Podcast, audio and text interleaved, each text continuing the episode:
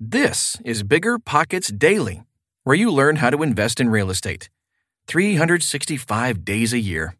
I'm your host, Tyler.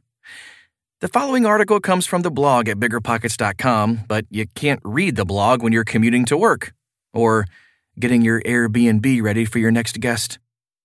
Okay, almost time for the show. We'll get right into it after this quick break.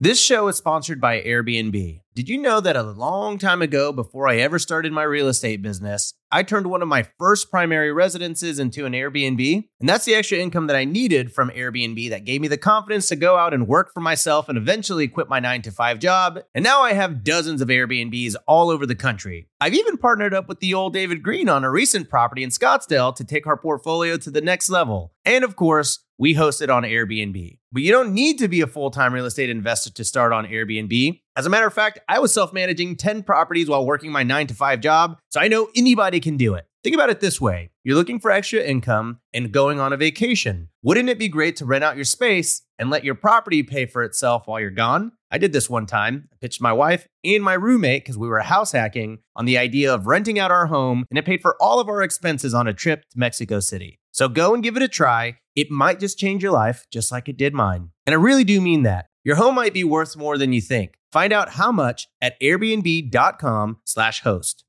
You're trying to close on your next rental, so why is your insurance company dragging its feet? With long lead times and never-ending paper forms, it's no wonder it takes forever to finally get a policy. Modern investors deserve better. They deserve Steadily.com. At Steadily.com, you'll get fast, affordable landlord insurance available online 24/7 in just a few clicks. You can even get next-day coverage, which takes just minutes, by the way, to obtain. And you can do it all from your phone. Steadily was founded by landlords who created insurance products tailored to the unique needs of this industry. It's their sole focus, and that's why landlords nationwide consistently rate them 4.8 out of 5 stars. So whether you've got a single-family, short-term, or multifamily portfolio, Steadily.com can secure the best coverage at the best price to protect your properties. Discover how Steadily can save you both time and money on your rental property insurance. Visit Steadily.com for a commitment-free quote tailored to your needs today.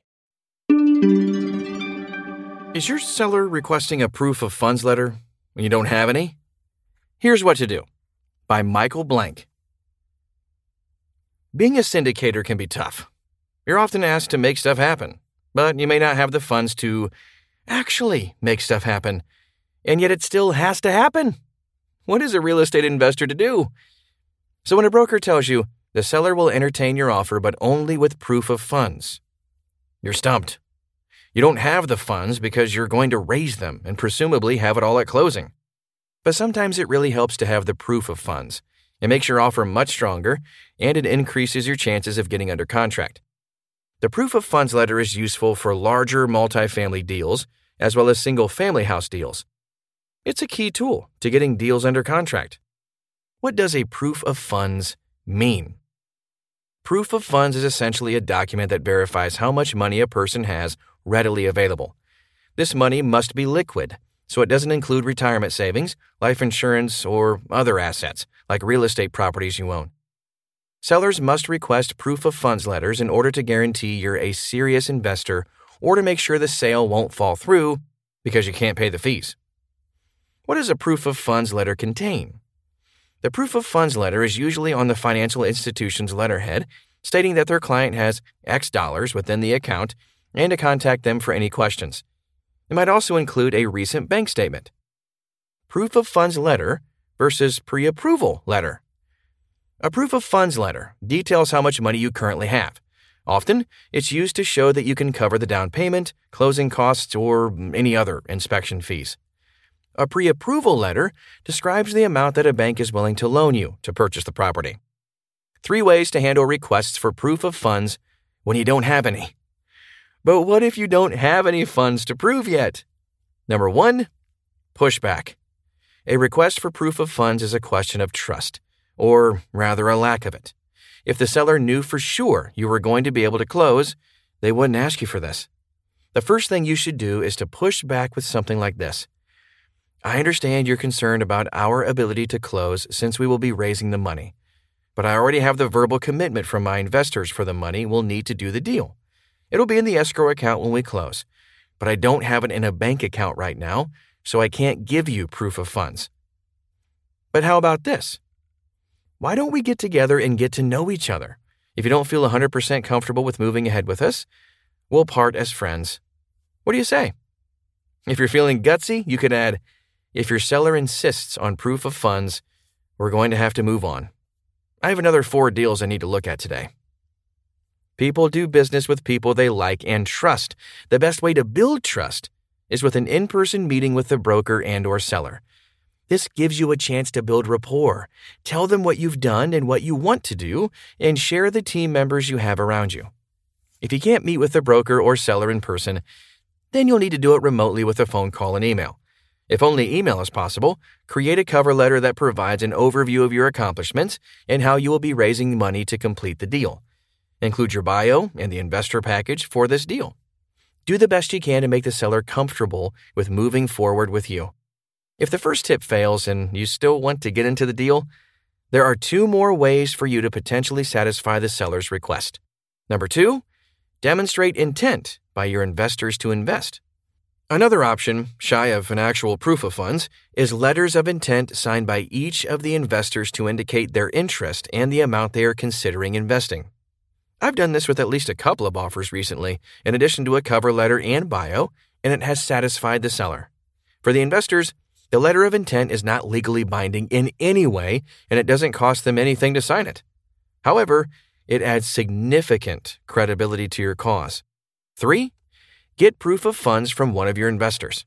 If the second tip doesn't satisfy this obstinate seller and your intent on getting into the deal, there is yet a third option, and that is to get one of your investors to give you proof of funds. How to get a proof of funds letter from one of your investors? If you can't produce the proof of funds yourself, you'll have to get it from someone else. That someone else is going to be someone who has the necessary liquidity and likes you. Note that this person doesn't need to commit to investing with you. That may or may not happen. All that you need right now is a proof of funds letter from them. This is typically a letter from the person's financial institution that says they have X amount with them. The letter does not obligate the person to use that money in any way. In other words, it doesn't cost or obligate them to anything. The only thing you need to do is find someone with the right net worth and ask them to help you. Number 1, create a sample deal package. A sample deal package is an investor package representative of the kind of deal you want to do. Everything is real, the photos, financials, etc. The only difference is that you don't actually have it under contract. Number 2, reach out to people who can help you get a proof of funds letter. Create a mind map of everyone you know. Create circles for every social group you're part of. Neighbors, friends, family, coworkers, religious organizations, sports, clubs, etc. Then, in each circle, write down the names of people you know. This is your immediate sphere of influence, which contains people who already know you and presumably trust and like you. Then, email those contacts. Your goal is to get a series of yeses from people, so don't start out the email with, "Will you give me a proof of funds letter, yes or no?" But instead, tell them in general terms what you're doing and ask if they would be willing to have a 5-minute phone call to give you some feedback. Describe what you're doing and ask them if they would be willing to help. Their answer should be, "Yes, how can I help?" That's when you tell them that you're looking for a proof of funds letter for X dollars. And do they know anyone? They might say that they could do it, or perhaps they can refer you to someone they know well. Then follow up with any referrals you get and repeat the process. Remember these points. Don't discriminate. Talk to everyone you know, whether you know they have the net worth or not. They might have it, or they might not. They may be able to at least refer you to someone who might. It's a numbers game. Realize that only a small number of people you talk to will have the net worth for the proof of funds letter. Maybe not any of them. Don't be discouraged. Just get an agreement from your contact to help you, and then encourage them to refer you to someone else they know. Number 3, request a proof of funds letter. Once you've found someone who might be able to do the proof of funds letter and is interested in helping you, schedule an in-person meeting with them. In that meeting, make the person comfortable with you by talking about your story and experience, what you're trying to do, and the team you've built to help you. Use your sample deal package to talk about what a deal could look like, answer any questions, and address any objections. Then, tell them what you'd like them to do, which is ask their financial institution, bank, financial advisor, or brokerage to write them a proof of funds letter. Should you include proof of funds in your next offer? The proof of funds letter is a very simple yet powerful addition to your offer package. Simple, because it costs nothing to produce and doesn't obligate anyone to use the funds for the prospective deal. Powerful, because it makes your offer package look serious and sets you apart from many other buyers making offers. Is it easy to get? That depends on your personal network. If you already know high net worth individuals, it'll take you a couple of calls. If you don't, you're going to have to mobilize your sphere of influence to help you. But stick with it, and you shall have what you desire. That's today's show. We'll see you tomorrow. But in the meantime, check out the Bigger Pockets bookstore at biggerpockets.com/store. You can learn about flipping, rental properties, negotiating, note investing, and more. Most titles are available as audiobooks, too. Thanks for listening, and we'll see you in 24 hours.